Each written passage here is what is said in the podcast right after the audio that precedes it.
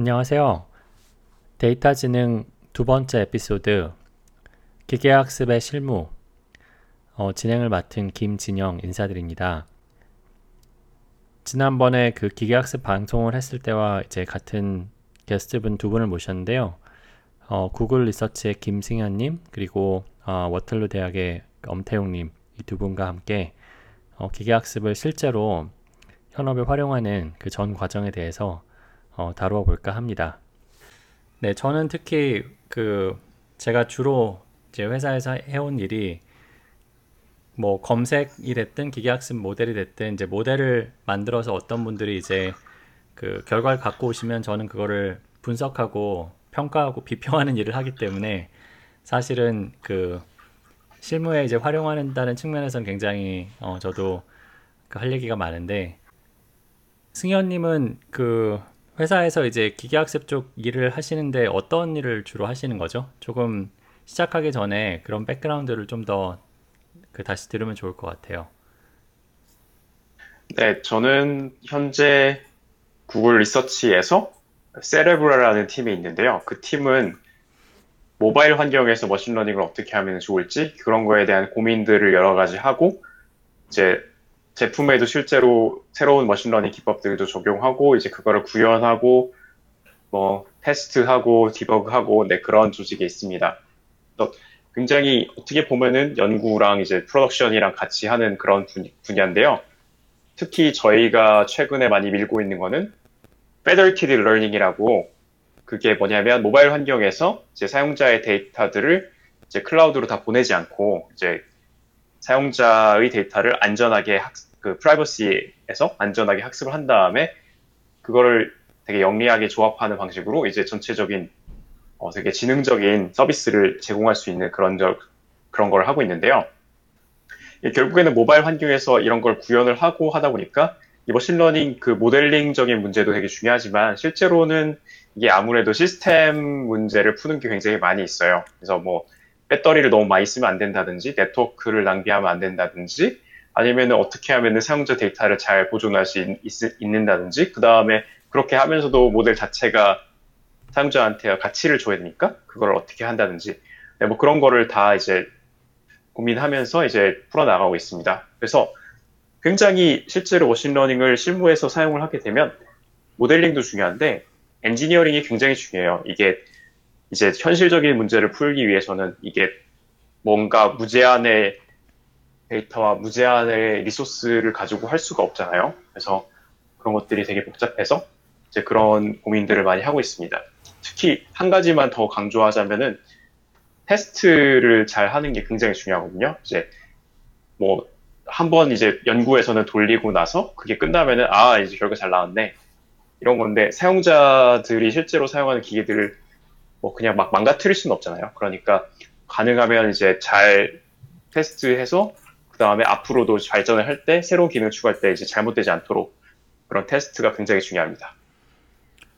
어, 저 질문 있는데요. 네. 그러면 그 machine learning 연산들이 대부분 모바일에서 이루어지는 거죠 지금? 네, 그렇죠. 모바일에 보내고 이런 게 아니고.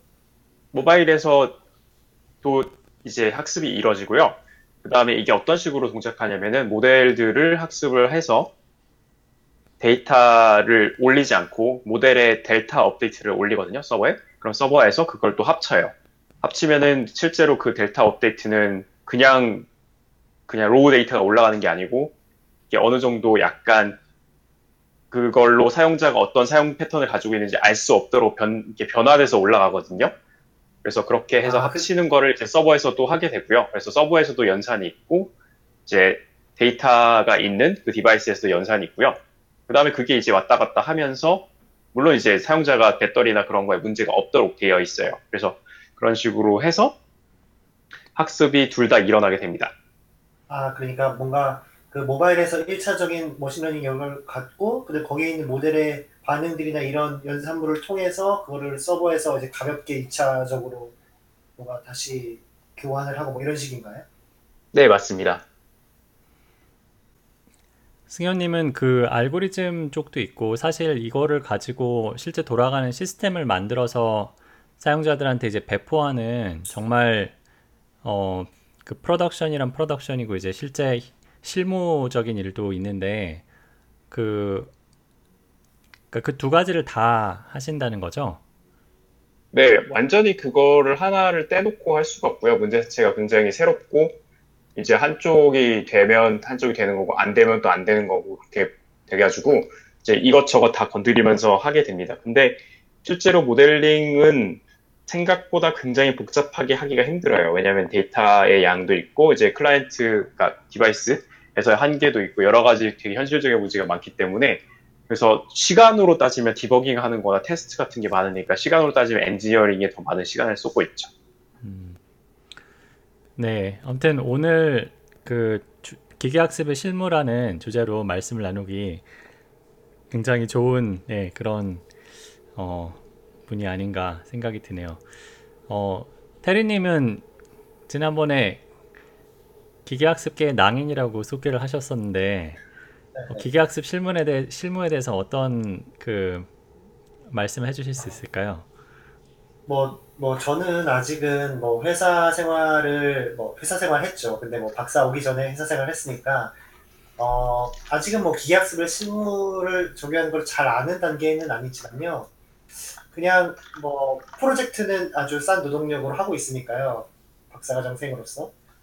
어, 그러고 보면은, 어, 저 같은 경우는 대부분의 일들이 이제 그 데이터에, 데이터에서 제너럴라이저블한 그러니까 일반화 가능한 지식을 뽑아내는데 그게 일반화된 지식이 무엇일까를 아는 것에 가장 중요하게 지금 다루고 있는 것 같아요 그 부분을.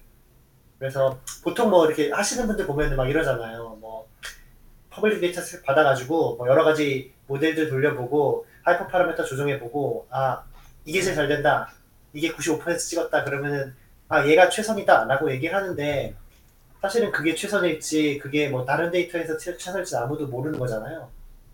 근데 그런 식으로 제한된 정보와 제한된 데이터를 가지고 과연 내가 여기서 학습할 수 있는 최선이 무엇인가 과연 어, 제너럴라이저블한 날리지는 어떤 것인가 이런 거에 대해서 계속 어, 데이터랑 대화를 깊은 대화를 밤새도록 나누고 있어서요.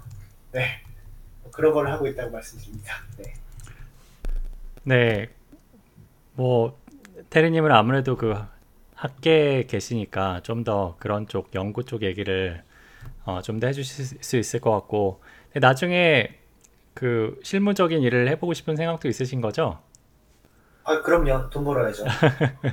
네, 네, 아무튼 뭐 그 저도 이야기를 나- 가- 항상 나누고 싶은 주제였는데 기계학습에 어떻게 기계학습 정말 멋진데 실제로 이게 잘 될까? 잘 되게 하려면 어떻게 해야 될까?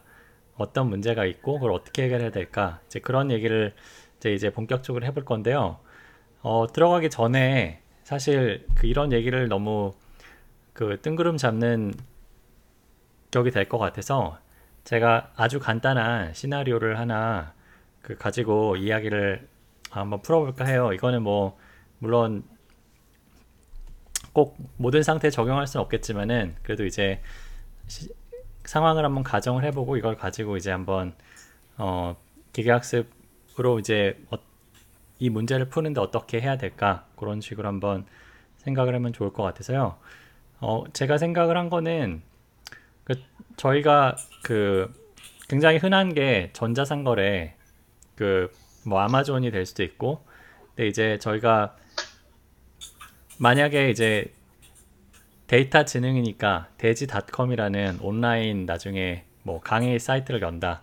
그래서 굉장히 다양한 종류의 뭐 강의를 올려서 이제 이걸 가지고 뭐 돈을 버는 그런 종류의 이제 사이트가 된다. 이제 이렇게 됐을 때 그 저희가 이제 뭐 거기에 이제 구매 이력도 있을 거고요. 그 다음에 이제 뭐 온라인이니까 온라인 그 사용자 그 web log 데이터도 있을 거고. 근데 이제 그런 경우에 어떻게 이 데이터를 사용해서 예를 들어 판매량을 높일 수 있을까? 네, 이런 이런 종류의 이제 문제가 있다고 생각을 하고 어 이거를 바탕으로 해서 나중에 한번 얘기를 해봐도 좋을 것 같아요.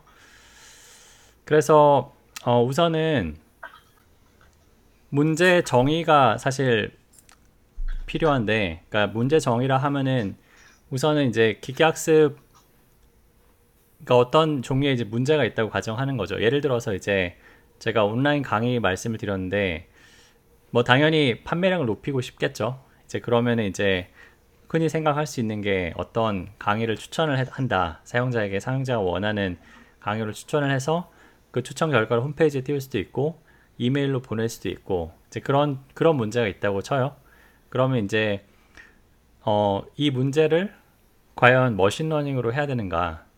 machine learning으로 하지 않고 뭐 사람이 하는 방법도 있죠. 그러니까 사람이 하는 그냥 수동으로 하는 방법이 있고 그다음에 이제 machine learning 돌리는 방법인데 이걸 어떻게 해야 되나? 이런 문제가 있다고 했을 때 어, 테리님 어떻게 할 것 같아요? 이걸 machine learning을 어. 쓸것 같아요? 아니면은 뭐 어떻게 할 것 같아요? 어, 저 같은 경우는 어, 일단은 최대한 블랙박스를 줄이는 방법을 선호를 하거든요.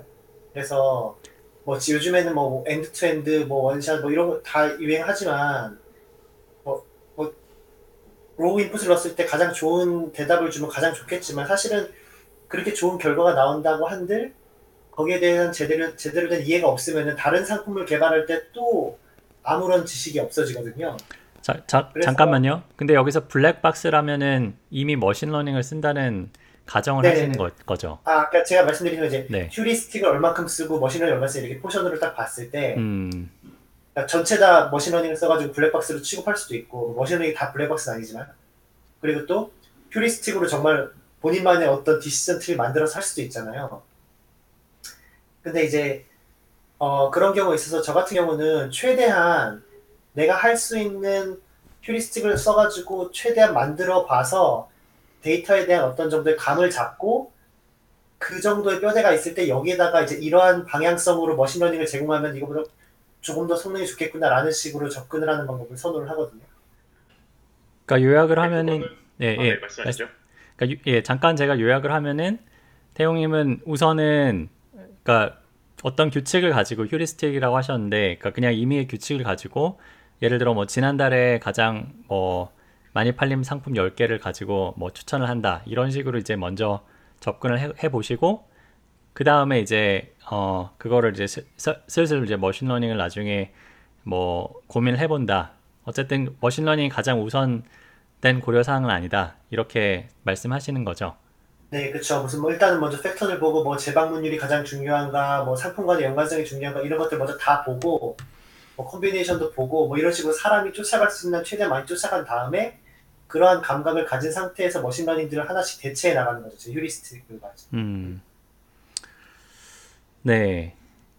아, 그러게. 그리고 그 반대 방법도 하긴 합니다. machine learning을 제- 딱 던져놓고 그걸 해석함으로써 뭐가 중요한지 reverse engineering도 하거든요. 두 가지 저는 다 하는 것 같아요. 근데 그 두 가지를 두 번째 걸 하려면 이미 데이터가 있다는 가정 하에서 그렇죠. 하는 거죠. 네, 그렇죠. 데이터 일단 가정하에서. 네. 그쵸. 네, 근데 뭐 이게 이 정도 레벨에서 이제 machine learning을 사용할지 말지 정도를 결정하는데 조금 정도가 되면 기술적인 문제나 뭐 어떻게 문제를 풀어야 될지보다는 일단 machine learning을 왜 써야 되는지를 먼저 대답을 하고 하시는 게 좋을 것 같다는 생각이거든요. 그래서 테리님이 말씀해 주신 거나 진영님이 말씀해 주신 게 다 좋긴 한데 machine learning이라는 게 사실 어떤 특정, 특정한 경우에 잘 동작하는 tool, tool 같은 거잖아요. 그러니까 이게 machine learning을 할 때 뭐 대용량의 뭐 데이터를 처리를 한다. 근데 한 번 처리해가지고 결과를 딱 내놓는다. 그러면 실제로는 machine learning 쓸 필요가 없죠. 이건 그냥 데이터 처리니까. 그죠? 근데 이게 뭐 데이터를 처리한 다음에 그걸 바탕으로 앞으로 미래에 계속 예측을 해야 된다. 그러면 좀 필요할 수가 있겠죠.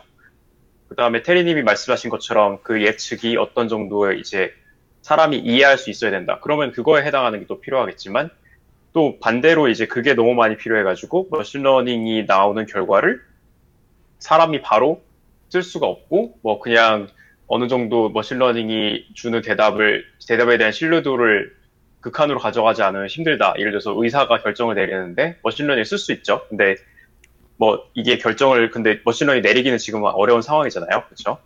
아무래도 환자의 책임이라든지 그런 게 있으니까 이 정도 레벨이 되면은 이게 거의 비즈니스적인 어떤 이게 왜 필요하고 과연 이걸 썼을 때 얼마나 가치가 있고 이거 대신에 사람 썼을 때보다 얼만큼 cost가 절감되고 이런 게 나와야지 약간 좀 정확하게 정의가 될 것 같습니다. 저는 이제 machine learning을 어떻게 써야 될 고민하기에 앞서서 machine learning을 과연 써야, 써야 하는가 이 고민을 먼저 이제 해보시는 단계가 필요하다. 이제 그런 정도를 일단 말씀드리고 예, 시작하는 어, 시작하면 어떨까 예, 생각을 했고요. 어, 그리고 이제 머신러닝에 그냥 한 번 돌리고 끝나는 이제 그런 걸로 아까 이제 뭐 테리님이 말씀하셨듯이 그냥 연구할 때는 한 번 알고리즘 돌리고 딱 끝나잖아요. 그래서 이제 결과가 나오면 이제 그 결과를 어떻게 뭐 사용하면 되는데 실제로 돌아가는 시스템을 만들 때는 그 machine learning이라는 게 그 일단 구현을 해 놓은 다음에 그거를 이제 아까 승연님이 말씀하셨지만은 잘 돌아가는지 테스트도 해야 되고 그리고 그게 한 번만 잘 돌아가도 되는 것도 아니고 계속 잘 돌아가야 되는데 그러려면 이제 그 input이 되는 어떤 데이터가 항상 machine learning 알고리즘을 구현할 때의 여러 가지 그 속성을 계속 가지고 있어야 되고 그 데이터를 알고리즘에 넣어주는 이제 어떤 그 과정에 전혀 문제가 없어야 되고 이제 그런 모든 게 굉장히 큰 부담이 된다는 거죠. 그 모든 게 잘 돌아가야 되기 때문에 그래서 제가 최근에 읽은 그 그러니까 machine learning이 이제 굉장히 큰 부채를 그, 그러니까 기술 부채라고 하는 개념이 있어요. technical debt라고 기술 부채를 만드는 거다. 이제 그런 그 논문을 그러니까 사실은 실무를 하는 사람들은 많이 아는 건데 이제 그걸 실제로 논문화해 가지고 잘 정리해 놓은 게 있어서 어 참? 기술 부채 그러니까 debt라고 해요. 그러니까 credit card 카드 빚 할때 아, 빚, 예, 빚, 빚. 예, 예, 부채. 예. 아, 저도 이렇게 붙이는. 아하, 네, 네. 알겠습니다. 뭐 어쨌든 그거는 아마 저기 승연님이 좀 더 하실 말씀이 있, 지 않을까요? 그래서 실제로 네. 뭐 machine learning을 뭐- 쓸까 말까 고민을 구글에서도 많이 하실 것 같은데 이제 그런 때 어떻게 뭐 한다 약간 이런 게 있나요? 뭐 사실은 워낙 이제 상황에 따라서 다르기 때문에 근데 아까 말씀드린 것처럼 machine learning이라는 거가 이걸 한 번 하고 딱 되고 끝난다 이런 거는 실무에서는 별로 없거든요. 그래서 지속적으로 사람의 인력과 그다음에 사람들이 이제 그 제품 자체를 이제 maintenance를 하는 노력이 계속 들어가게 되는데요. 뭐 데이터를 계속 얻는 것도 있지만 그러면은 과연 그런 정도의 뭐 전통적인 어떻게 보면 소프트웨어를 한번 개발하고 짠 되는 것보다 더 많은 코스트가 들 수도 있어요. 그러니까 machine learning을 하는 것 자체가 더 복잡한 시스템을 결국 만들게 되잖아요. 그러면은 과연 그렇게 복잡한 시스템을 사용하고 그 다음에 앞으로 유지 보수도 계속되고 그 다음에 그 사람들이 거기 영원히 있을 것도 아니 있을 것도 아니니까 machine learning 좀 아는 사람들을 계속 뽑아야 되고 하는데 과연 그게 지금 하는 어떤 사업이 현재 머- machine learning 도입, 도입하려고 하는 어떤 사업이 그만한 가치가 있는가 이런 문제가 굉장히 중요하죠. 그래서 사실 machine learning이 모든 거를 막 magical하게 해결한다기보다는 이 어떤 하나의 어떤 고급 tool 같은 거로 생각을 하시고 그 tool이 얼마나 유용한지를 평가하셔서 그 다음에 도입을 시도하시는 게 좋을 것 같습니다. 어, 진짜 굉장히 재밌, 질- 재밌는 포인트인 것 같아요. 저 같은 경우에는 이제 학교 쪽에밖에 안 있어봐서 그런 부분을 잘 몰랐는데, 어, machine learning도 어떤 비용적인 걸 고려해서 가격 경쟁력 있는 쪽으로 선택을 하셔야 된다. 어차피 다 비즈니스의 한 파트이니. 어, 되게 좋은, 즐거, 재밌는 접근인 것 같아요. 네, 그렇죠. 예를 들어서 그냥 예제를 그냥 간단히 들자면 machine learning을 요즘에 뭐 칩 같은 거의 불량률을 줄이기 위해서 사용할 때가 있잖아요. 불량률을 줄인다기보다는 불량인 애를 이제 찾아내기 위해서 그럼 이제 칩을 이제 칩이 이렇게 지나가면은 그걸 사진을 찍는단 말이죠. 사진을 찍어가지고 그 사진에 대해서 이제 이게 불량인지 아닌지를 분별을 한단 말이에요. 그럼 분별을 한 다음에 그거를 그냥 바로 버릴 수 없으니까 사람이 이제 검증을 하겠죠. 근데 옛날에는 그거를 그 시스템이 없이 100명이서 작업을 했다면은 지금은 그렇게 분별을 한 번 하고 그 다음에 그 사람들이 하면은 한 70명을 줄일 수 있다고 쳐요. 30명 만에 이제 임금이라고 치면 그럼 70명 대신 70명을 고용하는 대신 30만큼을 고용하는 거니, 아, 100명 대신에 이제 30을 고용하는 거니까 70만큼의 이제 임금이 있겠죠. 그러면 그거만큼 이제 가치가 얘가 있어야지 실제로 도입하는 게 의미가 있지. 만약 가입 도입하는 것 자체가 막 진짜 비싸다. 그리고 앞으로 로얄티도 계속 내야 된다. 그러면은 사실상 그게 회사로서는 도입할 이유가 별로 없는 거죠. 그게 성능이 아무리 좋다고 해도. 그 좋은 포인트 또 나왔는데 사실 machine learning 결과를 그대로 그냥 무조건 써, 쓸 수도 있지만 말씀하신 대로 그 일단 machine learning에서 결과를 그 뽑아보고 그걸 사람이 한 번 더 보면은 사람의 일을 훨씬 줄일 수 있다. 그 그런 식으로 사람과 기계가 약간 협업하는 그런 모델도 이제 가능하다는 예, 또 생각이 들고요.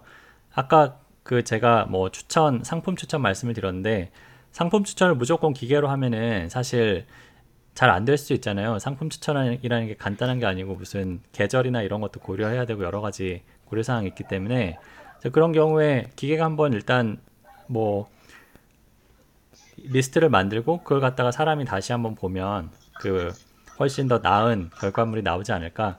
어, 뭐 그러다가 이제 데이터가 쌓이면 이제 점점 기계가 이제 사람의 일을 좀 더 그 대체할 수도 있는 거고 어쨌든 그런 다양한 예, 활용법이 있다는 거. 그 기계 학습을 네. 그냥 뭐 만능으로 그냥 아 이거 묻지마 이가 묻지마가 아니라 그냥 이제 유용한 도, 구의 하나로 약간 생각을 하면 더 조, 좋은 이제 결과가 나오지 않을까. 네. 네 요즘 머신 비전 쪽은 이미 예를 들어서 뭐 공항 검색대에서 이렇게 위험한 물건 판별하는 거나 아니면은 뭐 의료 영상에서 병이 있을 것 같은 부분을 하이라이트 시킨다거나 이런 거가 벌써 선호파가 많이 된 것 같아요. 네. 그 저도 최근에 알았 그 알았는데 그 쇼핑 카 그러니까 상품을 인식해 가지고 어떤 그 계산대에서 이제 여러 가지 이제 그런 작업을 자동화해 주는 이제 그런 AI도 이제 나오는 것 같더라고요. 네. 그런 그런 식으로 그게 완벽하진 않겠지만은 적어도 이제 한 80% 결과를 만들 수 있으면 이제 그게 가치는 있고 이제 그런 게 계속 좋아지니까 이제 점점 더 이제 믿을만해지는 약간 그런 게 아닌가 생각이 듭니다. 어, 네, 그래서 지금까지 뭐 문제를 뭐 정의하는, 그러니까 정의한다기보다 기계학습을 도입할 것인가 그런 그런 고민 한번 해봤는데요.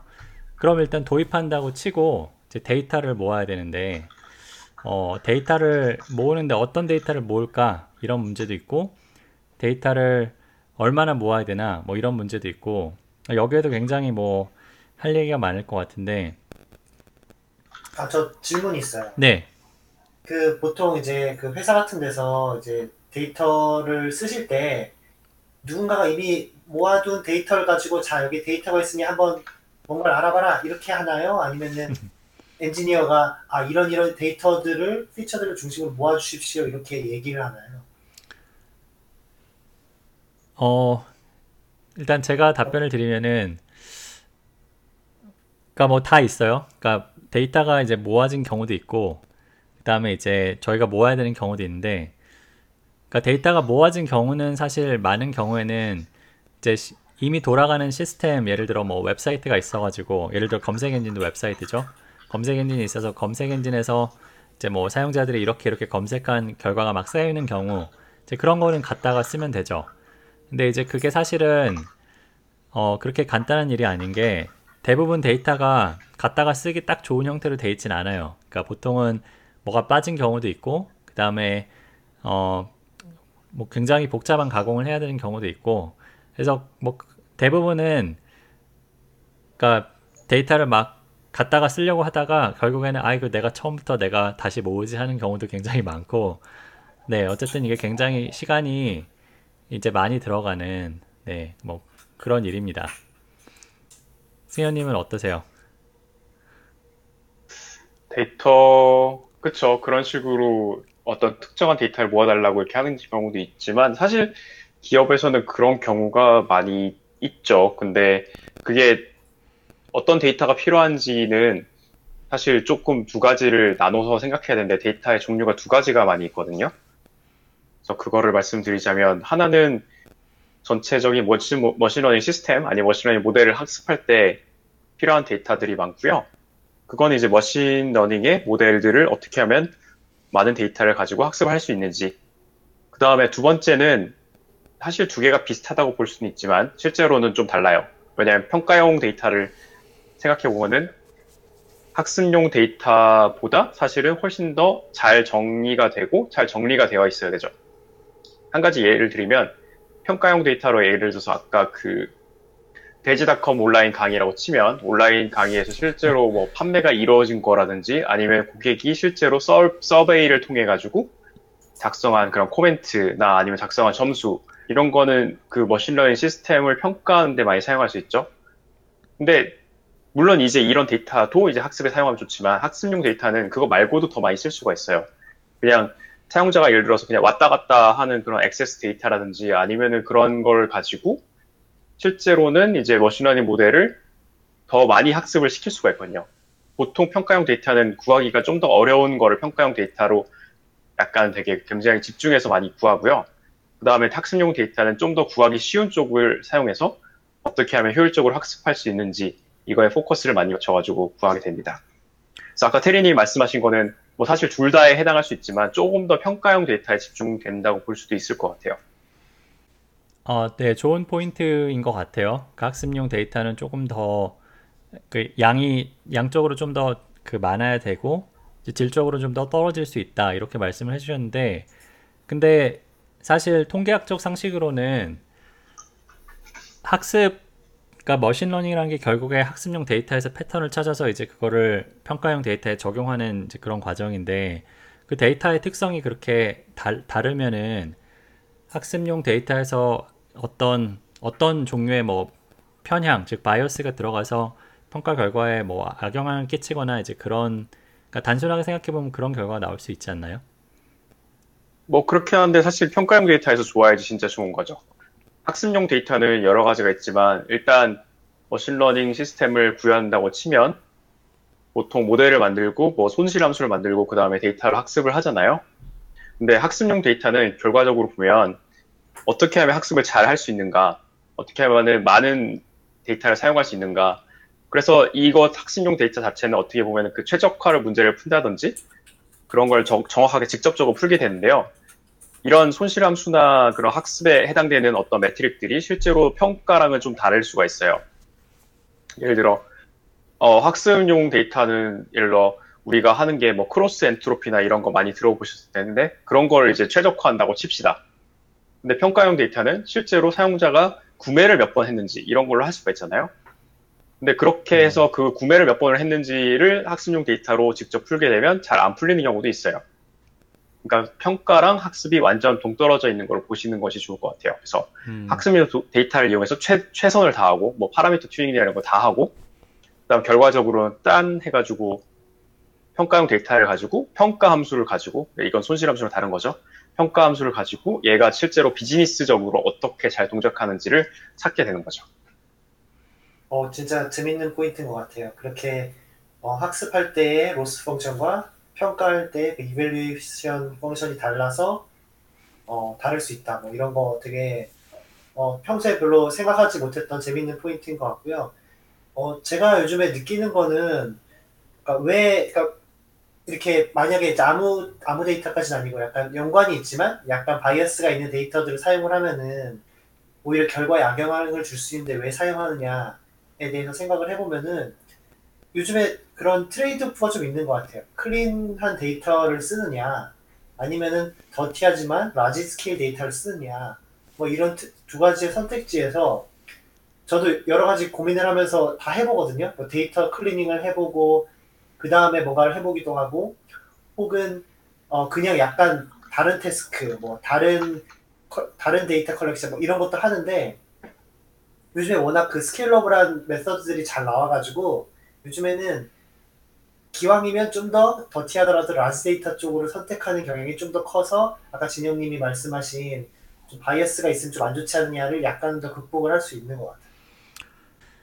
어, 데이터를 어- 얼마나 모아야 되냐 이것도 사실 또 중요한 문제인데 제가 인터넷 돌아다니는 거 보니까 전 사실 이거를 써보진 않았는데 그 그러니까 만약에 뭐 그 supervised 뭐, 그러니까 learning 그 지도 학습이라고 하죠 한국 한글로. 그러니까 뭔가 분류나 이제 어떤 그런 문제를 푸, 푸는 데 있어서 그 속성 즉 피처의 수에다가 10을 곱하면은 그 선형 그러니까 그 필요한 데이터의 양이 나온다. 뭐 이런 이런 식으로 이제 설명이 나온 데가 있더라고요.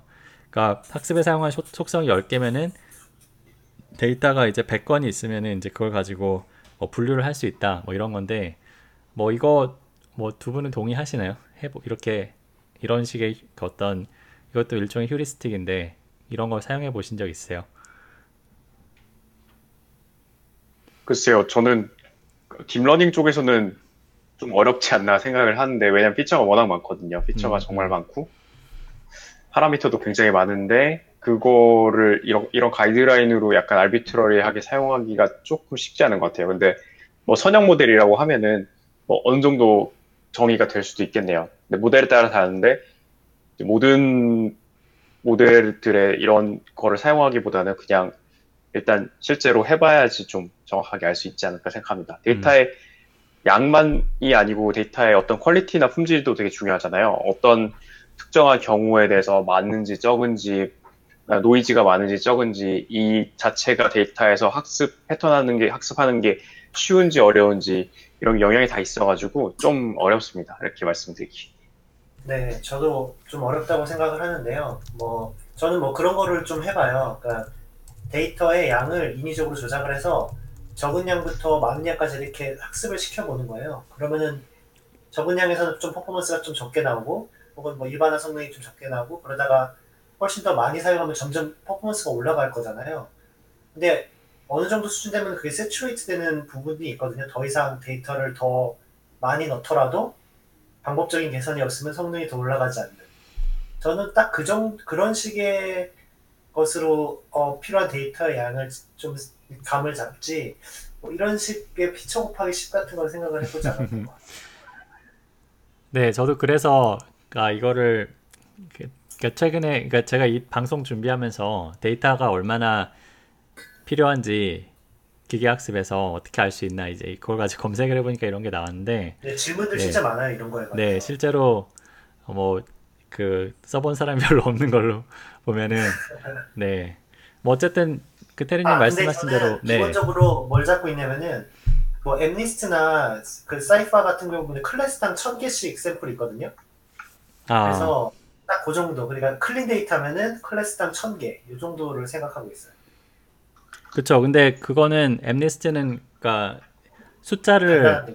그러니까 숫자 숫자를 그러니까 숫자 이미지를 이제 거기서 이제 인식하는 거니까 네네. 그것도 굉장히 특수한 문제죠, 그렇죠? 그러니까 그쵸. 그게 다른 종류의 문제에 적용되는 건 아니고, 그러니까 제가 최소한 최소한 네. 클래스당 아, 아, 네. deep learning이랑 최소한 네, 이제 computer vision에, MNIST 정도로 clean하고 그런 데이터도 1000개가 음. 필요하다 클래스당. 음, 네, 이제 그 분야에서는 이제 맞을 수도 있겠네요. 네, 어쨌든 이거는 뭐 딱 정확히 얘기하기는 어렵고, 그러니까 그 테리님이 말씀하신 대로 사실 데이터 크기에 따라서 성능이 어떻게 변하는지를 저희 그 분석을 해볼 수 있는 부분이기 때문에 그러니까 그런 그런 식으로 이제 자기한테 맞는 사이즈를 찾는다 이렇게 생각을 하면 되겠네요. 네, 그 데이터가 뭐 준비하는 것도 그렇고 그걸 잘 가공하는 것도 참 중요한데 뭐 전철이라는 말도 있고요. 어, 여기에서 어떤 뭐 고려 사항이나 이제 그런 게 있나요? 음, 글쎄요, 데이터 전처리에 대해서는 사실 끝이 없죠. 데이터 전처리로 모든 거를 뭐 다 하고, 그 다음에 아주 간단한 모델 사용해서 다 하고, 뭐 이런 방법도 있긴 한데, 데이터 전처리에서 제가 생각할 때 그냥 팁을 한 가지 드리자면, 모든 데이터가 가능한 건 아니지만, 약간 visualization을 해보면 좀 도움이 될 때가 있거든요. 그래서 데이터를 아까 테리님이 뭐 데이터랑 이제 뭐 같이 주무신다고 했는데 그 말이 맞습니다. 데이터를 그냥 딱 놓고 자 데이터가 있다 돌려보자 이게 아니고요. 데이터가 있으면 얘가 데이터가 과연 어떻게 생겼는지 그 다음에 이 feature랑 이 feature가 얼마나 연관이 있고 그 다음에 실제로 이걸 공간에 펼쳤을 때 뭐 많이 tool들이 있잖아요. 이제 데이터가 막 다차원 공간에 있으면 그걸 뭐 t-SNE나 이런 식으로 dimension reduction을 해가지고 visualization을 해본다든지 이런 식으로 데이터를 좀 분석하는 게 좀 필요합니다. 그렇다 보면은 아 얘를 어떻게 전처리하면 좋은지 그런 걸 알게 되거든요. 뭐 데이터가 한쪽에 치우쳐 있다든지 아니면 데이터가 어떨 때는 문자가 들어오고 어떨 때는 숫자가 들어오고 어떨 때는 0이고 막 마이너스 1이 갑자기 있고 뭐 엄청 그런 많은 일들이 있어요. 그래서 그런 걸 잘 이해하는 게 중요하고 실무에서는 그게 뭐 테스트라든지 그런 것 때문에 더 많이 중요합니다. 네. 그리고 사실 이 데이터 전처리가 흔히 말하는 그 feature engineering이 이 전처리에 포함된다고 할 수 있잖아요. 속성 이제 뭐 분류든 뭐든 어떤 그 작업에 사용되는 그러니까 나중에 task에 사용되는 다양한 이제 속성을 이제 뽑아내는 것도 사실은 옛날에는 굉장히 중요한 일이라고 얘기를 했었는데 최근에 뭐 deep learning 이런 게 나오면서는 조금 이게 나중에 그냥 모델링 단계에서 그냥 풀어버리는 이제 그런 추세인 것 같기도 한데요. 저희가 방송하는 도중에 live stream이 계속 올라가고 있어요. 그래서 지금 질문도 올려주시고 여기서 지금 어, 시청자가 엄청 예, 많네요. 여덟 여덟 분 무려 여덟 분 저희까지 해서 열한 명 지금 네, 저한 세분쯤 들어올 줄 알았는데 여덟 분 네, 들어왔어요. 네 지금 예, 거의 두 자릿수가 다 돼가는 네. 네, 근데 그 중에 아까 그 윤수종님께서 어 feature를 그러니까 어떤 변수가 가장 중요도를 가지는지 그러니까 변수의 중요도를 평가하는데 auto encoder를 활용해서 뽑아낼 수 있지 않느냐 이게 약간 지금 전처리랑 좀 관련된 것 같은데 어 어떻게 뽑아낼 수 있나요? 아, 아, 일단 제가 먼저 말씀드리면요. 아, 일단 아까 말했던 거 잠깐 수정을 하자면 MNIST는 class당 1000개가 아니라 5000개에서 6000개 정도가 있는데 저는 최저로 1000개 정도를 잡는다는 말씀을 먼저 수정을 드리고요. 일단 feature를 이제 collection을 하면은 데이터를 collection을 하면은 feature가 정말 여러 가지가 있잖아요. 뭐 사람의 나이, 몸무게, 키, 방문 횟수 등 여러 가지가 있는데 이제 그걸 가지고 이제 auto encoder를 쓴다라는 얘기는 그것들의 weighted sum을 한다는 얘기거든요. 그래서 weighted sum을 하기 때문에 모든 요소가 어떻게 계속 weighted sum, weighted sum 돼가지고 다 얽혀 있어서 뭔가 성능을 가장 잘 내는, reconstruction을 가장 잘하는 어떤 중간에 hidden 어떤 feature들로 이제 나타나지겠죠. 이런 것들을 feature extraction이라고 그래요. 그러니까 기존의 모든 feature를 이용해서 그것들의 weighted sum으로 뭔가를 좋은 feature를 찾아낸다라는 거고 또 한편으로 또 feature selection이라는 게 있죠. feature selection 같은 경우는 모든 데이터를 이용을 하는 게, 아, 모든 feature를 다 이용을 하는 게 아니고 그 모든 feature 중에서 과연 어떤 feature들을 drop할 수 있는가. 예를 들어서 뭐 제가 달리기의 속도에 대해서 지금 이야기를 하고 있는데 저의 출신 지역을 얘기한다거나 이런 feature는 전혀 상관없을 수가 있잖아요. 근데 이런 feature들이 정말로 그 feature selection 방법들, method 많이 있거든요. 무슨 뭐 피처, 피처 뭐 디, 그런 어, bound를 이용해서도 할 수 있고 그래서 그런 식의 것들을 이용해서 feature들을 drop하는 그 feature selection 방법도 사용을 할 수가 있고요. 그래서 제가 말한 그 feature selection 같은 경우가 훨씬 더 심플하고 좀 interpretable한 거기 때문에 뭐 처음에 이제 가장 처음에 아예 상관없는 feature들을 날려버릴 때는 그런 것들을 사용을 하시는 것도 좋고 나중에는 뭐 말씀하신 대로 auto encoder라든지 아니면 다른 뭐 t-SNE 같은 visualization 방법들을 통해서 정말로 여기에 가장 기여하는 게 좋은 피처 성능을 제대로 내는 feature에 기여하는 아, 그 hidden feature에 기여하는 그 raw feature는 무엇인가를 역추적해 주는 방법도 좋은 것 같아요. 음. 네. 다 주무시나요? 근데 그 아니, 설명 잘 해주셔서 별로 네. 뭐 네. 덧붙일 게 많이 없었습니다. 저는 한 가지만 그 딴지를 걸자면 달리기를 누가 잘하는지 판단하는 데 있어서 출신 지역은 굉장히 중요한 것 같습니다. 자메이카인가요? 자메이카? 자메이카. 축구는 네. 브라질? 네. 네, 어쨌든 데이터 준비가 사실은 예전에는 이걸 여기에 정말 그 온갖 흑마술이 다 들어갔었는데 그거는 이제 선형 모델을 할 때 얘기였던 것 같고 최근에 뭐 앙상블 이제 뭐 deep learning 이런 게 나오면서 모델 자체에서 이제 이런 그 피처 간의 조합이나 이런 거를 그 찾고 그 다음에 피처 웨이트도 찾고 이제 그런 거를 해주니까 그냥 정확하게 그러니까 정말 필요한 데이터가 정확하게 들어온지만 어 하면 그러니까 알 수 있으면 되는 것 같아요. 근데 여기서도 이제 보면은 그것도 사실 쉬운 일이 아니거든요. 데이터가 내가 원하는 데이터가 정확히 모델로 들어가는지 이제 그런 인프라를 잘 만들고 또 이거를 아까 승현님 강조하신 대로 테스터블 하게 그러니까 테스트를 계속 해가지고 이게 브레이크 했을 때 이제 그걸 바로 찾을 수 있고 이제 그런 이제 어떤 엔지니어링적인 이제 그런 고민을 좀 하면은 예, 되는 부분이 아닌가 싶습니다. 저는 뭐다 어떤 분들이 뭐 machine learning이 자동이다 이렇게 얘기하는지 모르겠는데요. 다 찍어봐야 돼요. 다 샘플 한 땀 한 땀 다 찍어보고 정말로 어디에서 에러가 발생하고 어디가 지금 그 정말 다 하나 샘플도 찍어보고 visualization 꼭 해봐야 되는 것 같아요. 네. 승연님 말씀처럼. 결국에 그러다 보면 이제 내가 손으로 그냥 하지 이런 생각을 네.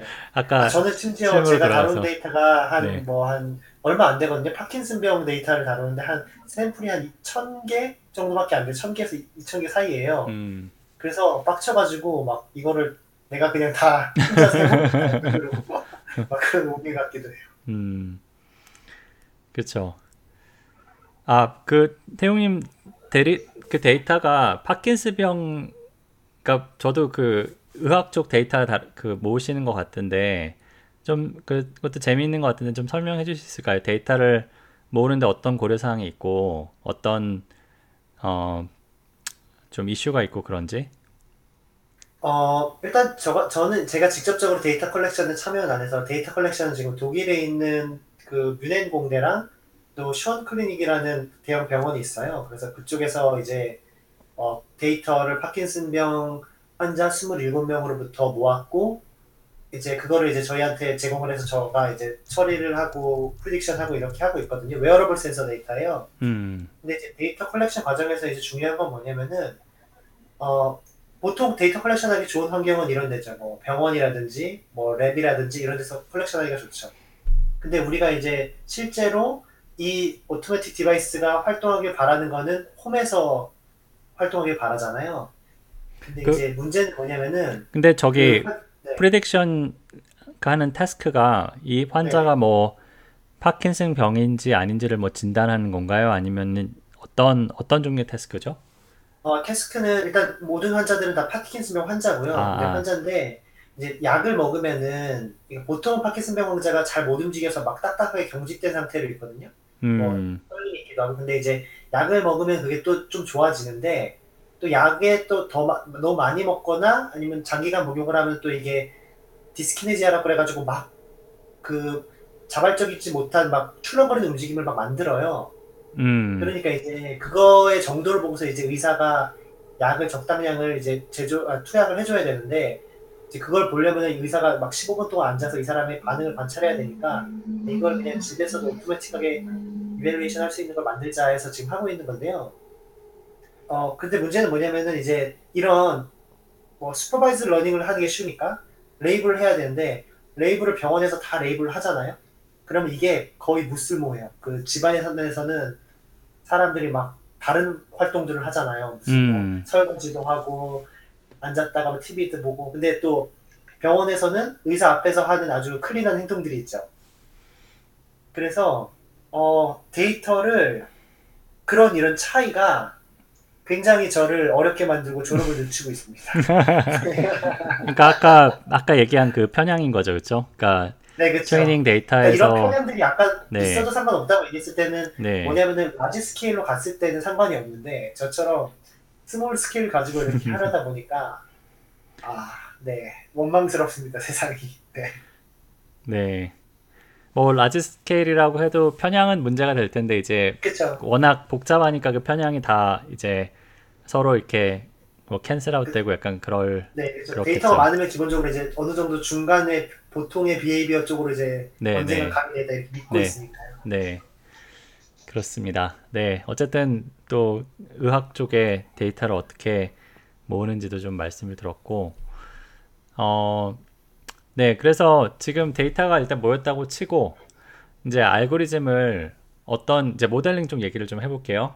어떤 알고리즘을 사용해야 되고 그 다음에 이제 실무에서는 알고리즘 하나가 아니라 여러 가지를 조합해서 사용하기도 하는데 그리고 알고리즘을 뭐 모델링을 하는 데 있어서도 굉장히 다양한 고려사항이 있죠. 알고리즘의 어떤 학습 목표 뭐 혹은 손실함수라고도 할 수도 있고 학습 목표를 어떻게 하고 어 알고리즘의 여러 가지 그 parameter 그 hyperparameter라고 하죠. 어떻게 튜닝해야 되고 그 다음에 이제 결과가 나왔을 때 이걸 어떤 지표를 가지고 평가를 해야 되는지 뭐 여러 가지 정말 다양한 얘기를 해볼 수가 있겠는데 어 저는 승연님한테 그거 질문하고 싶어요. 아까 그 평가용 그 loss function이랑 evaluation function이랑 이제 학습할 때 다른 loss function을 사용할 수 있다라고 이제 말씀을 하셨는데 보통은 이제 같이 세팅을 해놓고 하는 게 이제 우리 저희가 공부할 때 배우는 거잖아요. 근데 어, evaluation 할 때 쓰는 loss 말고 트레이닝 할 때 loss를 할 때 거기다가 그게 이제 최종적으로 이벨루에이션 그 실제 성능에서 도움을 줄지 그런 것들을 어떻게 알 수 있는지 그래서 그런 로스를 어떻게 디자인하시는지 이런 게 좀 궁금해요. 그 부분에 대해서는 그냥 한 번에 되는 거는 없고요. 정답이라는 건 없고요. 이런 그냥 예, 예제를 약간 들면은 이런 식이에요. 예를 들어서 어, 검색 엔진에서 이제 랭킹을 결정한다고 칩시다. 이제 뭐 어차피 진영님도 그쪽 검색 엔진 쪽 많이 하셨으니까. 그러면 검색 엔진에서 랭킹을 할 때 뭐 ranking loss 이런 걸 쓸 수가 있겠죠. 랭킹이 어떻게 되는지에 따라서 잘 되고 뭐 이런 것도 있겠지만 실제로 근데 business logic을 생각해 보잖아요. 그러면은 그 랭킹을 결정한 이후에 뭐 광고도 넣고 막 할 거잖아요. 그러면은 그 페이지에서 한 페이지에서 과연 광고 클릭을 몇 번 하는 거가 중요한가 이런 거를 생각할 수가 있어요. 아, 물론 그렇게만 풀면은 아주 개판이 이제 검색 검색이 되겠죠. 왜냐하면 광고만 나올, 나올 테니까 그럼 100% 찍으니까 그죠? 네 그런 건 아닌데 어쨌든 두 가지를 조합하고 이런 식인데 광고를 클릭하고 안 클릭하는 거는 실제로는 이제 어떤 로스 펑션에다가 넣어가지고 모델링 하기가 복잡할 수도 있어요. 왜냐면은 이제 그 클릭하는 것과 실제로 랭킹이랑 그게 약간 수학적으로 잘 정의를 할 수 있겠지만 뭐 어떻게든지 할 수 있겠죠. 실제로는 약간 다르다는 거죠. 비즈니스 로직과 실제로 얘가 풀려고 하는 문제는 여러 가지 복잡한 피드백과 그런 게 있기 때문에 뭐 그렇게 쉽게 정의가 안 돼요.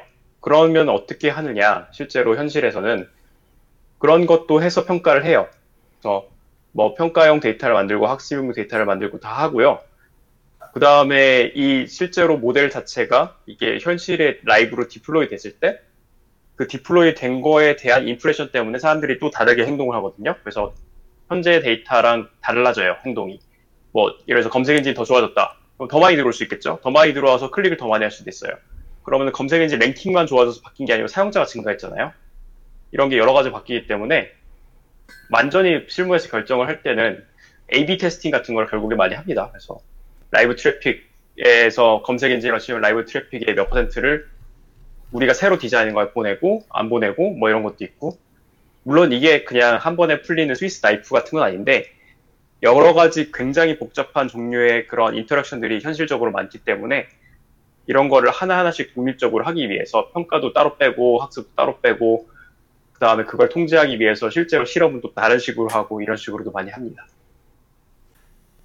네, 하여튼 손실함수 얘기를 좀 깊이 들어가 봤는데 네, 그리고 모델 모델이 이제 하나가 사용되는 경우도 있고 실무적으로 이제 여러 가지가 조합되는 경우도 있는데 아까 그 승현님 말씀하신 그 federated learning도 약간 그런 경우라고 볼 수 있나요? 뭐 model averaging의 일종으로 볼 수는 있는데요. 이거는 특정한 어떤 모바일 환경에서 뭐 프라이버시를 보존하기 위해서 사용하는 방법이니까 그냥 일반적으로 모델링하는 측면이랑 조금 다르게 봐야 될 것 같고요. 모델을 여러 개 합쳐서 사용한다는 거는 뭐 앙상블 모델이나 아니면은 뭐 그런 식으로 사용할 수, 그런 식으로 생각할 수가 있겠죠. 그쵸. 그러니까 앙상블은 이제 마, 방금 말씀하신 거는 그러니까 모델을 어떤 그러니까 데이터를 같은 데이터를 가지고 모델을 여러 개를 만든 다음에 그 결과를 그 여러 가지 방법으로 합쳐 가지고 이제 그런 최종 결과를 만들면은 각 모델의 결과보다 더 좋은 결과가 나온다. 이제 이것도 굉장히 그 machine learning에서는 잘 알려진 그리고 이제 그 deep learning이 이렇게 인기가 있기 전까지는 굉장히 가장 그 각광받는 그런 모델링 기법이었죠. 어, 뭐 물론 지금도 네. 많이 사용되고 있지만 네, 지금도 많이 사용하는 이유가 이게 실무에서 작업을 하다 보면 전에 거를 다 갈아엎기가 쉽지가 않아요. 그래서 A라는 모델을 만들어서 잘 쓰고 있잖아요. 그러면 A라는 모델을 그냥 두고 B라는 모델을 특정한 경우에 사용합시다. 이런 식으로 많이 하거든요. 그러면 이제 결과적으로는 양쌍구 모델처럼 되는 거죠. 그 이유는 몇 가지가 있는데 첫 번째는 잘 되고 있는 거를 굳이 망가뜨릴 필요가 없고요.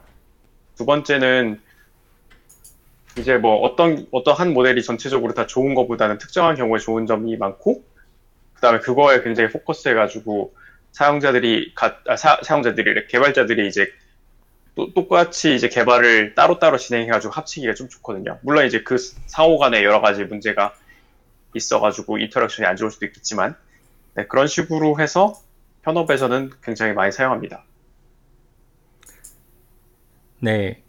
그러니까 제가 좀 부연 설명을 드리면은 이제 뭐 다시 검색 뭐 엔진 쪽 얘기를 드리면은 그러니까 검색에 시- 사용할 수 있는 시그널이 굉장히 여러 가지가 있을 수 있는데 사용자의 어떤 클릭 데이터도 시그널이 될 수 있고 그다음에 그 휴먼 그러니까 평가자들이 있어요. 그래서 검색 결과가 얼마나 좋은지 평가해 주는 평가자들이 있는데 평가자들의 어떤 피드백을 가지고 이제 그거에 최적화된 결과를 만들 수도 있고 근데 이, 이 모든 시그널을 하나의 모델에 넣어가지고 결과를 만드는 게 그럼 굉장히 모델에서 학습해야 될 게 굉장히 많다는 거죠. 그리고 그 결과도 알기가 해석하기가 어려워지고 그래서 각 시그널별로 모델을 만든 다음에 그 모델을 그냥 나중에 결과를 합치는 이제 그런 식으로 모델링을 하기도 하는 것 같아요. 그래서 이거를 검색 쪽에서도 그렇지만은 어떤 어 제가 논문 읽었었던 것 중에서는 링크드인에서 이제 그 피드를 만들 때 피드 랭킹을 할때 어 사용자들의 어떤 클릭 같은 걸 보기도 하고 사용자들의 어떤 그 공유 그러니까 그런 social feed는 이제 서로 고- 이제 공유 공유가 되, 되는 게 굉장히 중요한 시그널이기 때문에 공유량을 보기도 하고 그런 식으로 이제 다, 다양한 각 시그널별로 다, 다른 모델을 만들고 그걸 최종 합쳐가지고 이제 결과를 내는 네, 그런 논문도 어, 있었던 것 같습니다. 네, 그러면 이제 해석 가능해진 거죠. 모델이 그러니까 하나가 그러니까 정말 블랙박스가 아니라 각, 각자 다른 기능을 하는 모델 여러 개의 결과를 그 각자 볼 수 있고 해석할 수 있고 각자 이제 개선할 수 있고 어 그래서 이제 최종적으로 이제 결과물을 균형 잡힌 결과물을 만들 수도 있고 네, 여러 가지 장점이 있는 거죠. 실무적으로는 네, 그렇죠. 네, 저희 약간 뭐랄까 텐션이 좀 떨어진 것 같은데요. 너무 깊이 있는 얘기만 많이 하다 보니까 네. 아 지난 네 지금 네 예, 지난 방송에서 너무 그, 그 저는 다른 사람 모르겠고 와이프가 네.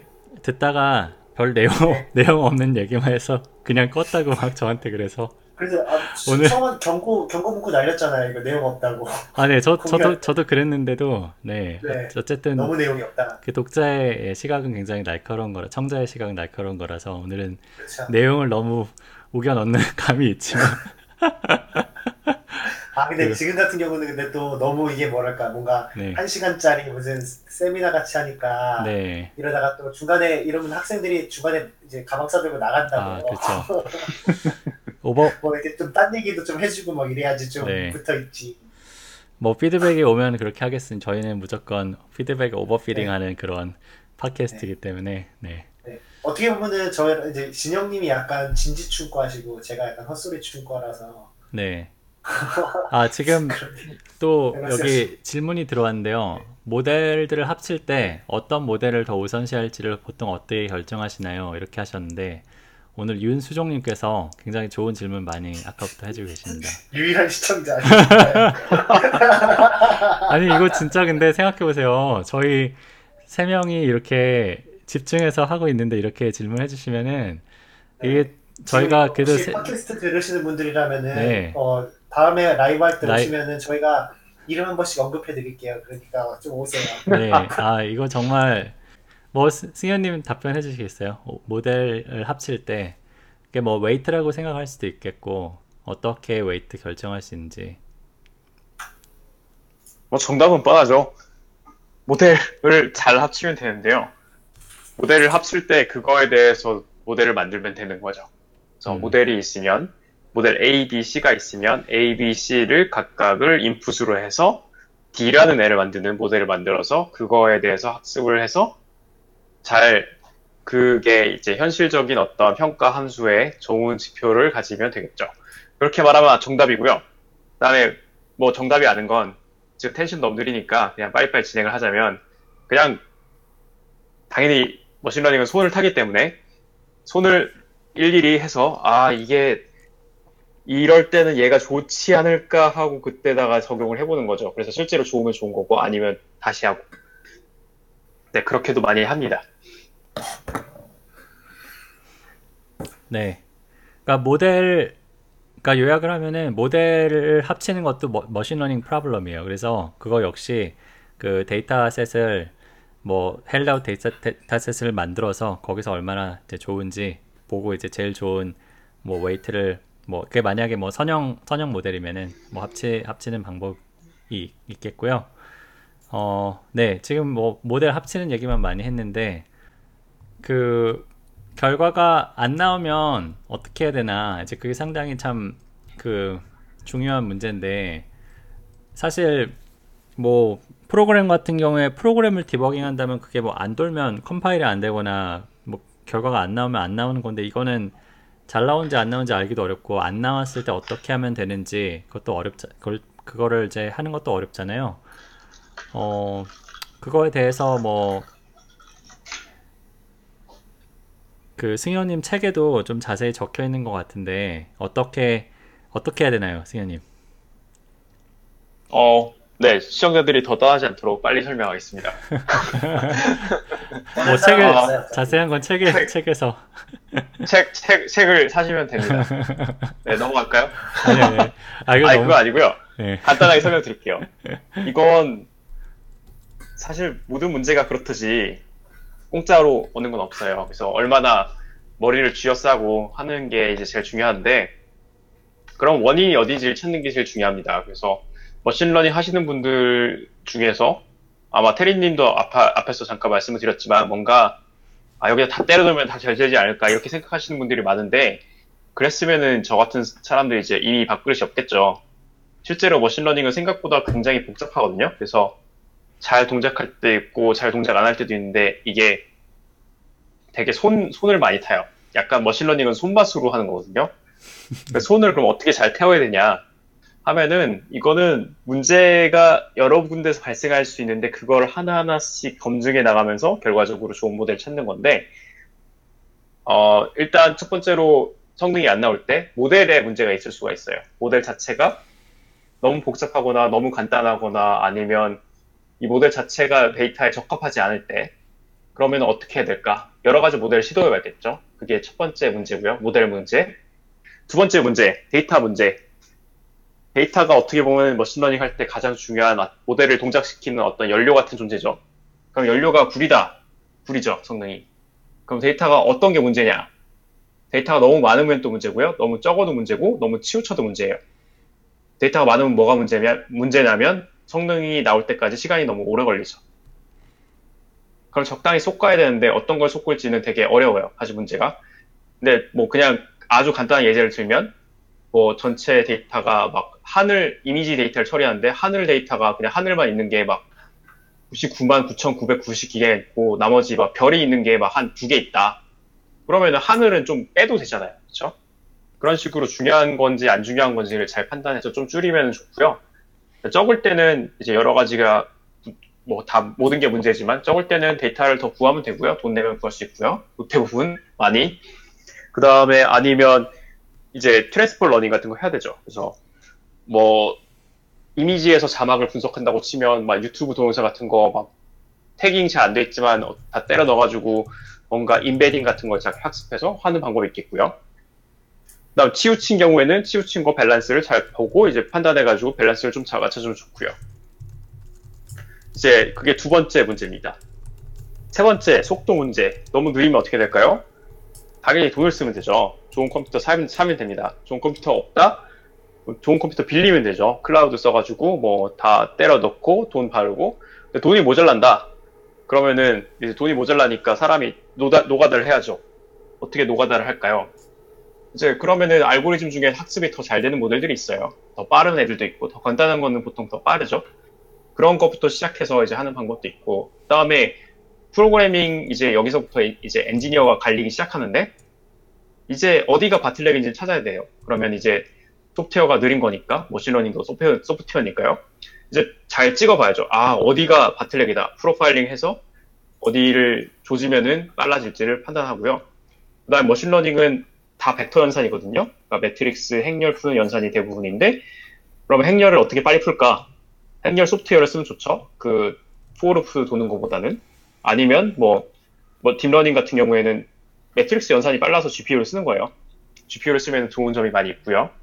또 그런 걸 쓰면 되는데 GPU를 항상 쓴다고 빠른지 그렇지 않죠. 이거는 뭐 부모님이 아시면 별로 안 좋지만 GPU를 쓴다고 항상 빨라지지 않습니다. 하지만 항상 빨라진다고 말씀해서 뭐 집에 좋은 GPU를 꼽고 그 다음에 게임을 즐기시면 됩니다. 네, 그렇죠. 원래 다들 노트북 사달라고 할 때 인강 들어야 된다고 노트북 사고 게임하고 싶을 땐 딥러닝 한다고 GPU 사시면 됩니다. 네, 그렇죠. 아, 근데 GPU가 굉장히 도움이 많이 돼요. 뭐, 빠른 경우에는 막 100배, 막 만 배까지 차이 나는 경우도 있고요. 차이가 굉장히 많이 나는데, GPU 뭐, 약간 되게 애, 어중이 떠중이 몇 개 꼽아서는 뭐 되게 애매한 경우도 많고, 실제로 bottleneck이 딴 데 있을 수도 있거든요. 메모리, CPU, 뭐, 아니면 그냥 운영체제, 아니면 데이터 자체, 뭐, 굉장히 많은 거기 때문에, 어, 뭐, 일단 지르시면 기분은 좋겠지만, 지르시기 전에 한번 해보고 하면은 돈은 좀 아낄 수 있습니다. 아, 그리고 제가 또 이제 머신러닝을 이제 직접 코드 짜시고 배우시는 분들께 한 말씀을 더 드리자면은, 뭐 그러신 분들 많아요. 딱 이렇게 막 scratch부터 다 짜시고 딱 해본 거 돌려봤는데, 어? 이거 잘 된다고 그러던데 안 되네? 야, 이거 안 되는 거잖아 라고 하시는 분들이 있어요. 근데 제가 말씀드리고 싶은 거는, 거장들의 작품을 의심하기 전에 본인의 코드를 먼저 의심하시라. 그래서 분명히 본인이 짠 코드나 어, 본인이 데이터를 preprocess하는 과정에서 뭘 날렸거나 뭐 그런 게 있을 수 있으니까 일단 충분히 본인의 의심을 다 한 다음에 그 다음에 이제 popular한 method라든지 이런 걸 좀 의심하셨으면 좋겠다라고 말씀드립니다. 아 의심 중요하죠. 근데 요즘에 딥러닝이 특히 reinforcement learning 강화 학습이 파라미터를 엄청 타요. 그래서 그거를 똑같은 결과 만들기 진짜 힘들거든요. 정말 갈려 들어가야 돼요. 그래서 막 밤 새면서 뭐다 여러 개 해보고 해서 좋은 파라미터 찾고 이렇게 해보고 저렇게 해보고 논문에 모든 블랙 매직을 다 써놓진 않거든요. 모든 흑마술을 써놓으면 걔네도 뭐 쓸, 쓸 공간도 없고 그런 것. 나, 뭐, 나는 어, 잠을 어, 별로 안 자고 커피를 많이 마셨는데 커피 때문에 잠을 못 자가지고 연구를 더해서 좋은 성과를 냈다. 뭐 이런 거 논문에 쓰기 공간이 없거든요. 쓰고 싶겠죠, 당연히. 블로그에 뭐 싸지른 사람도 있지만. 근데 그런 게 다 안 들려 있어요. 그래서 논문대로 했는데 왜 안 되냐? 그러면은 그게 논문이 속임수인 경우도 있어요. 있는데 그것도 있지만 실제로 그게 그 논문에 써 있는 거 말고도 되게 여러 가지 시행착오가 많은 경우가 많습니다.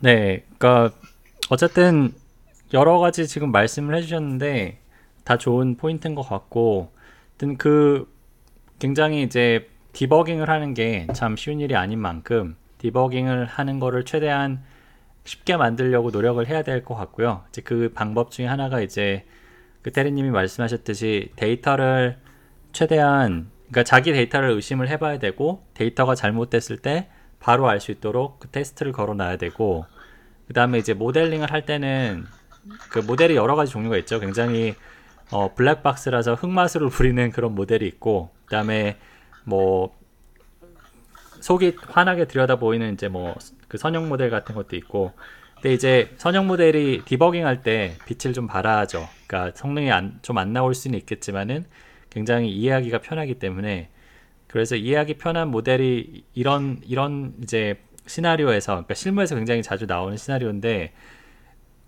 굉장히 빛을 발하는 예를 들어 내가 뭐 검색 추천 알고리즘을 개발하고 있는데 회사에서 이걸 하고 있어요. 근데 우리 굉장히 중요한 그 뭐 지리어가 있는데 거기서 검색 결과가 이상하게 나와요. 근데 그거를 고쳐야 되는데 오늘 고쳐야 되는데 이게 만약에 저희가 이해할 수 있는 모델이면은 바로 고칠 수 있죠. 근데 이해할 수 없는 거면 그게 될 때까지 그걸 정말 날밤을 새야 돼요. 그러니까 그게 정말 실무를 하다 보면은 이해를 할 수 있는 모델이 참 중요하다. 네, 이런 생각을 뭐 많이 하게 됩니다. 네, 근데 그거에 대해서 그냥 한 가지만 덧붙이자면 저는 예전까지는 인터프리터빌리티 어, 이해를 가능하게 쉬, 쉽게 하는 모델 이 굉장히 중요하지 않을까 엄청 오랫동안 고민을 했는데요. 최근에 생각은 아 뭐 약간 알파고 제로도 뭐 그냥 단적인 예인데 아 뭐 어차피 기계님의 그 위대한 뜻을 어떻게 인간이 알 수 있겠습니까? 잘 되면 잘 되는 거죠. 라는 생각도 있어요. 아, 정말이에요. 요즘에 왜냐면 그런- 네, 네. 말씀하세요. 아, 네, 말씀하시죠. 네. 아니, 아니 저는 아. 별거 없습니다. 아, 네, 네, 요즘에 근데 그런 생각이 맞는 것 같아요. 그러니까 맞는 맞다기보다는 많은 분들이 전향을 한다고 할까? 그러니까, 그러니까 인간이 하는 게 사실 처음부터 끝까지 다 이해할 수 있으면 좋지만 사실은 그게 아니라 처음부터 끝까지 어느 정도의 중간중간에 블랙박스를 좀 껴넣더라도 그것을 잘 manage하는 게 인간의 역할이지 모두 다 이해하는 거는 모두 다 이해하면서 성능이 안 좋은 것보다는 large scale에서 어느 정도 블랙박스 중간에 껴서 최고의 성능을 내는 게 우리가 할 일이 아닌가라는 쪽으로 많은 분들이 전향을 하고 있는 것 같아요. 네, 그렇죠. 그리고 이게 또 이 말을 좀 잘못 들으시면 안 되는 게 제가 아, model interpretability는 막 구리다 이렇게 말, 말씀드린 게 절대 아니고요. 왜냐면 당연히 싫어하실 테니까 제 친구들도. 근데 그게 아니고요. 그게 필요한 분야가 있고 필요하지 않은 분야가 있어요. 그래서 필요한 분야는 당연히 아까 뭐 테레님이 하시는 것처럼 의학. 의학은 어차피 판단을 기계가 못 내릴 거예요. 뭐 거의 마- 많은 시간 동안은. 그럼 의사들이 그걸 이해를 하고 아 얘가 이랬는지 알아야 되잖아요. 환자한테도 설명을 해야 되고 뭐 그런 거나 아니면 뭐 여러 가지가 있겠죠. 필요가 없는 분야. 그러면은 필요가 없는 분야는 이게 자체가 뭐 사람한테 위해가 크게 없거나 아니면은 뭐 그냥 잘 동작하면 된다. 바둑을 둔다. 바닥, 바둑 두는데 뭐 그게 동작하는 거 다 알아야 된- 됩니까? 바둑만 잘 두면 훌륭하죠. 뭐 그런 거 있죠. 네, 그런 식으로 생각해 볼 수가 있습니다. 네. 어쨌든 뭐 그러니까 모델이 해석 가능한지 그러니까 interpretability가 뭐 고려 사항 중에 하나인데 그게 뭐 절대적인 건 아니고 어 굉장히 실무에서는 그러니까 결과가 나오는 속도도 그렇고 뭐 또 정확도 말할 것도 없고 근데 여러 가지 이제 고려 사항이 있다는 거. 네. 그래서 어쨌든 모델을 만들었다고 치고 이 다음에 이제 이제 마지막 단계이자 굉장히 실- 실무에서 중요한 구현 및 유지 보수 단계가 있죠. 이제 그거를 모델을 실제 아 모델이 물론 한 번 그냥 쓰이고 그냥 많은 모델도 있지만은 많은 경우에는 이제 실제 돌아가는 동작하는 시스템의 일부로서 모델이 어, 구현이 되고 그리고 이제 지속적으로 뭔가 결과를 내야 되는데 어, 여기에서 어떤 고려 사항이 있을까? 어, 한번 이제 말씀을 나눠보죠. 뭐 그냥 제가 시작을 먼저 할까요? 뭐 실무에서 구현 유지 보수가 지금 맨 끝에 나왔는데 이게 사실 맨 앞에 나와야 돼요. 왜냐하면 구현 아 구, 구현 유지 보수 합쳐놓으면 좀 그러면 유지 보수로 같이 칩시다. 구현은 앞에가 다 구현입니까? 실제 뭐 회사에서 일을 한다고 치면 구현 30% 되나? 30%가 될지 안 될지 모르겠어요. 한그 정도 시간이고요. 70% 유지 보수. 어려워요. 유지 보수는. 왜냐면요. 이게 굉장히 많은 그 구현할 때 사람들이 생각보다 굉장히 많은 가정들을 하거든요. 되게 기본적으로. 뭐, 이, 이 상태에서는 OS가 막 스케줄링을 항상 이렇게 할 것이다. 아니면 이럴 때는 매트릭스가 이런 식으로 항상 들어오겠지. 데이터가 이렇게 들어오겠지. 아, 설마 이게 이렇게 될까? 이렇게 됩니다. 다 그렇게 돼요. 다 그렇게 되면 어떻게 되냐면요. 다 망해요. 다 망하고 내가 막 실험실에서 열심히 막 이렇게 아 요렇게 만들면 아 우리 이렇게 떼부자 될 수 있다. 근데 막 마이너스 치고 있고요. 마이너스만 치면 괜찮은데 막 크래싱 하고요.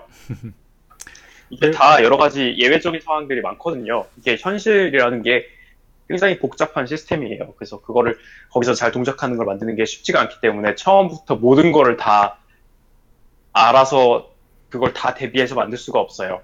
그러면은 이제 결국에는 유지 보수를 잘 해야 되는 건데 유지 보수를 잘 하는 거에는 제가 뭐 강조를 하자면 역시 테스트를 잘 짜야 돼요. 테스트는 정말 두 번, 세 번 강조해도 지나치지 않습니다. 테스트를 어떻게 해야 되냐? 자동 테스트를 만들어야 돼요. 이쯤 되면 이제 거의 소프트웨어 이제 엔지니어링가 그런 쪽이 되겠는데 실제로 머신러닝 시스템을 잘 만들려면 이런 게 다 필요합니다. 근데 자동 테스트라고 하셨는데 구체적으로는 어, 그 시스템을 dataset 뭐 적당한 dataset 하나에 넣어서 그게 결과가 계속 나오는지 그걸 본다는 말씀이신가요? 왜냐면은 사실 dataset 하나에 대해서는 결과가 잘 나올 수도 있지만 그 뭐 기계학습의 특성상 어 dataset이 바뀌었을 때 계속 결과가 잘 나와야 되는데 그 하나에 잘 나온다고 다 잘 나오는지를 보장할 수도 없을 것 같고 그러니까 테스트를 기계학습 알고리즘을 위한 테스트를 짠다고 했을 때 어떤 고려사항이 있을지 좀 궁금한데요. 뭐 사실 둘 다죠. 뭐 fix된 데이, 테스트 데이터에 대해서 항상 잘 동작하는 시스템이 있어야 되고요. 왜냐하면 시스템을 우리가 바꾸기 때문이에요. 아, 뭐 그냥 어떤 사진을 이제 분류하는 어떤 시스템이 있는데 사진 분류를 하는 것 중에서 하나가 되게 심각하게 크리티컬하다. 그러면은 이 시스템을 고쳐야 되잖아요. 근데 고쳤는데 이 시스템을 고칠 때 그래도 잘 되는 부분에 대해서는 계속 잘 돼야 되잖아요. 이거를 검증할 방법이 그렇게 많지가 않아요. 네, 이거를 이제 그런 테스트를 통해서 이제 검증을 하는 거고요. 네, 두 번째, 시스템은 잘 있는데 데이터가 미치는 경우가 있거든요. 데이터가 왜 미치냐면 이 데이터를 구할 때 실무에서는 보통 데이터가 우리가 다 갖고 있지 않아요. 데이터 A는 팀 A에서 하고요. 데이터 B는 B팀에서 하고요. 데이터 C는 C팀에서 해요. 근데 데이터 A의 어떤 애가 이 팀을 그만뒀어요. 그래서 그 걔가 다음 애, 다음에 온 애가 이제 아, 데이터 A를 좀 더 잘 만들어 보려고 그 사람은 이제 좋은 선의에서 시작을 했겠죠. 왜냐하면 그 사람도 이제 서로 이제 어, 뭐 대학교 나온 지 얼마 안 됐고 그 사람이 굉장히 이제 열심히 하려는 사람이에요. 그래서 아, 데이터 A를 더 잘하기 위해서 새로운 어떤 데이터 소스도 하고 이렇게 처리를 전처리도 바꿔보자. 근데 전처리를 바꿨는데 이제 그거를 우리한테 안 말한 거죠. 왜? 말하는 게 필요한가 생각을 한 거예요. 근데 데이터의 range가 0점이 달라진 거예요. 모든 게 다 offset이 0.1된 거죠. 그럼 machine learning 시스템이 어떻게 될까요? 망하거든요. 뭐 안 망할 수 있어요. 근데 거의 망한다고 보셔야죠. 현실적으로 보면 뭐 약간 아 이런 일은 없었으면 좋겠는데 이러면 다 일어나거든요. 모든 게 다 일어나요. 그러면 어떻게 하느냐? 그럼 데이터 자체에 대해서 검증을 해야 되는 거죠. 항상 데이터의 어떤 distribution을 감시한다든지 아니면 데이터가 이렇게 어떤 expectation이 굉장히 있으면 그 expectation에 대해서 어떻게 동작하는 거라든지 이 데이터를 학습했을 때 그 어떤 성능이 최소한으로 계속 나와야 된다든지 이런 게 있으면은 이제 그 팀이 바꾸고 나서 까먹고 안 말했는데 이쪽에서 알 수 있는 거죠. 그 데이터에 대해서도 계속 감시를 하고 있어야 되는 거네요. 네. 예. 그쵸. 코딩을 할 때 그 코드 안전성에 대해서 이렇게 뭐 assert, assert를 한다든지 뭐 이런 것만 필요한 게 아니라 사실은 데이, machine learning을 할 때 데이터에 대한 안전성을 계속 체크하는 루틴도 필요한 것 같아요. 네, 그렇죠. 음, 뭐 구현 유지보수가 사실 그리고 이제 또 얘기 많이 나오는 것 중에 하나가 machine learning 알고리즘을 사실 어떤 보통 뭐 Python 이런 걸로 많이 이제 라이브러리 쓰시는데 R 같은 것도 있고 근데 실제 시스템은 뭐 자바나 뭐 C 이런 다른 이제 어떤 어떤 그 프로그래밍 언어나 아니면 아키텍처로 동작하는 경우가 많기 때문에 이제 그게 사실 서로 그러니까 잘 동작하기가 쉽지 않고 그러니까 만약에 이제 어 연구용으로 쓰던 거를 그냥 갖다가 실제 돌아가는 시스템에 넣으면은 여러 가지 이제 뭐 성능이 떨어진다 할지 아니면 이제 어떤 뭐 연구용 코드의 어떤 안정성이나 어떤 이제 그런 것 때문에 뭐 그 crash가 난다 할지 여러 가지 이제 부작용이 있어서 가능하면 다시 이제 실제 production 그 용으로 구현을 해서 이제 써라.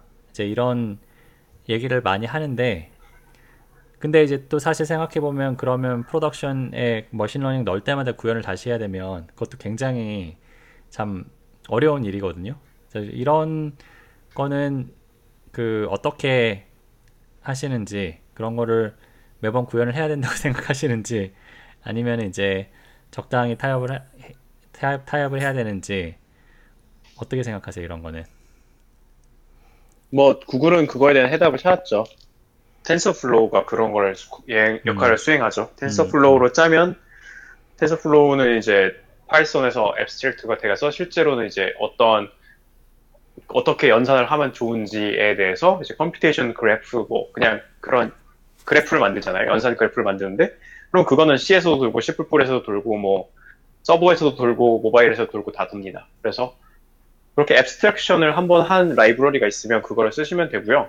네, 이게 뭐 완전히 C나 C++로 하드코어하게 짠 것보다 좀 느리겠죠. 이게 한 단계가 더 있는 거니까.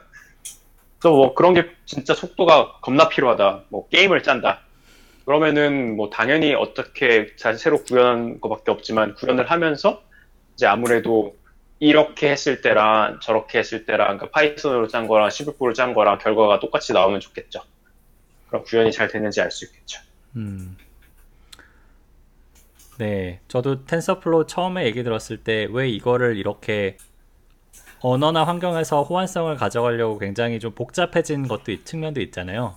실제 그 구조가 예를 들어 뭐 사람들이 그죠. 이제 최근에 뭐 TensorFlow랑 이제 뭐 PyTorch 이런 거 비교할 때 PyTorch는 훨씬 더그 직관적으로 바로 바로 이제 결과 보면서 짤 수 있는데 TensorFlow는 다 다 잘 만들어 놓고 딱 돌려야지 결과가 나, 나오는 걸 볼 수 있기 때문에 굉장히 뭐 디버깅도 힘들다 이렇게 나오는데 이제 그게 아마 제가 봤을 때 말씀하신 대로 production에서 바로바로 쓸 수 있게 이제 그렇게 하다 보니까 아, 그런 그러니까 개발 상에서의 좀 더 편의성을 희생한 게 아닌가 이런 생각도 좀 드네요. 어, 네, 뭐 제가 또 구글 다니기 때문에 제가 TensorFlow에 대해서 함부로 얘기를 못 하거든요. 그래서 어, 얘기를 못 하는 거 양해를 해주시고요. 네네. 뭐 근데 구글에서 쓰는 TensorFlow는 밖에보다 훨씬 더 많이 개발돼 있어요. 그래서 그런 문제점들을 많이 해결하기 위해서 아주 많은 노력들을 하고 있습니다. 음, 네. 아무튼 뭐, 어, 네. 그래서 유지보수 구현 이, 부, 이 부분까지 간단히 다뤄봤는데, 지금 시간이 1시간 반을 넘었기 때문에, 어, 네. 오늘 뭐, 기계학습의 실무라는 아주 거창한 제목으로, 어, 그 문제 정의부터 데이터 수집, 정제, 모델링, 구현, 유지 보수까지, 아, 또 너무 많은 주제를 다룬 감이 있지만 그래도 한번 어, 끝에서 끝까지 다뤄봤다는 어떤 뭔가 그 만족감이 좀 드는데요. 아, 네, 뭐 요약 하자면은 뭐 뭐 하나 자동으로 되는 거 없다. 다 손을 탄다. 그러니까 다 이렇게 확인해보고 다 테스트해보고 네, 제일 잘 되는 거 골랐더라도 그게 정답은 아닐 수 있다. 뭐 이런 거죠. 네. 결국에 그렇죠. 그리고 지-. 진짜 안 되면 역시 전문가를 부르는 게 더 싸다. 아니면 전문가가 쓴 책을 읽든지. 네, 아무래도 돼지 돼지닷컴의 온라인 강의 추천은 사람이 하게 되지 않을까. 기계학습 안 쓰고. 네. 뭐 어쨌든 네, 저는 사실 어 되게 즐겁게 녹음한 것 같고 그다음에 녹음하면서 또 많이 배운 것 같아요. 네. 저 대리님, 승현님한테 많이 배운 것 같고 네, 그래서 이제 이렇게 그 바쁜 시간에도 참 짬을 나서 앞으로도 계속 하지 않을까 이런 생각이 좀 들고 그 자리를 끝까지 지켜주신 어, 지금 몇 분 남, 여덟 분 여덟 분 남으셨네요. 여덟 분께 감사드리고 오, 늘어났네요. 네, 어, 늘어납니다. 자리를 지키고 있는 건지 아니면 이거 창만 데 가신 건지는 뭐 아무도 모르는 거예요. 네, 창을, 창을 두 개씩 연거 아니에요? 두 개씩. 네, 데이터를 항상 의심해야 돼요. 네. 네창 어쨌든 여러 개 열어봐야겠다. 잠깐만요, 잠깐만. 다음번에 개 인코그니토로, 아이고, 아이고, 잘못 눌렀다. 네 인코그니토로 이거. 열리면 귀한? 시간과 말씀 감사합니다. 이렇게 또 그 수종님께서 적어주셨네요. 네, 네, 아무튼 뭐. 네, 저희도 너무 감사드리고, 아, 마지막으로 아, 한 말씀 네, 로 지금 다섯 개 하는데 두분 다 구글이 유튜브가 그렇게 장난친다고 올라가면 유튜브가 아니죠. 아, 뭐, 유튜브 관대합니다. 뭐, 이 정도 가지고. 네. 뭐 두 분 한 말씀씩 하시고 어, 네. 그 다음에 방송 마치도록 하죠. 네, 뭐, 제가 먼저 할까요? 네. 네. 네. 네, 일단 방송 끝까지 들어주셔서 감사하고요. 어, 제 책이 2세에 출판에 들어왔습니다. 책 광고를 하자면, 아까 말씀드린 게 8장에 좀 나오는데, 뭐, 제가 이, 그것에 대해서 설명을 하자면은 사실 뭐 1시간, 2시간도 모자라게 계속 설명을 할 수가 있어서 책에다가 좀 자세한 거는 적어놨거든요. 아, 근데 방송에서 에센스를 다 말해서 책을 사시진 않으셔도 되는데, 자세한 게 궁금하시면은 그쪽 보시면은 좀 더 자세히 나와 있어요. 그리고 오늘 방송 그래도 같이 녹음해서 즐거웠고요. 제가 중간에 약간 텐션을 끌어올려 보려고 서서 방송을 했는데 네 아주 도움이 된 것 같습니다.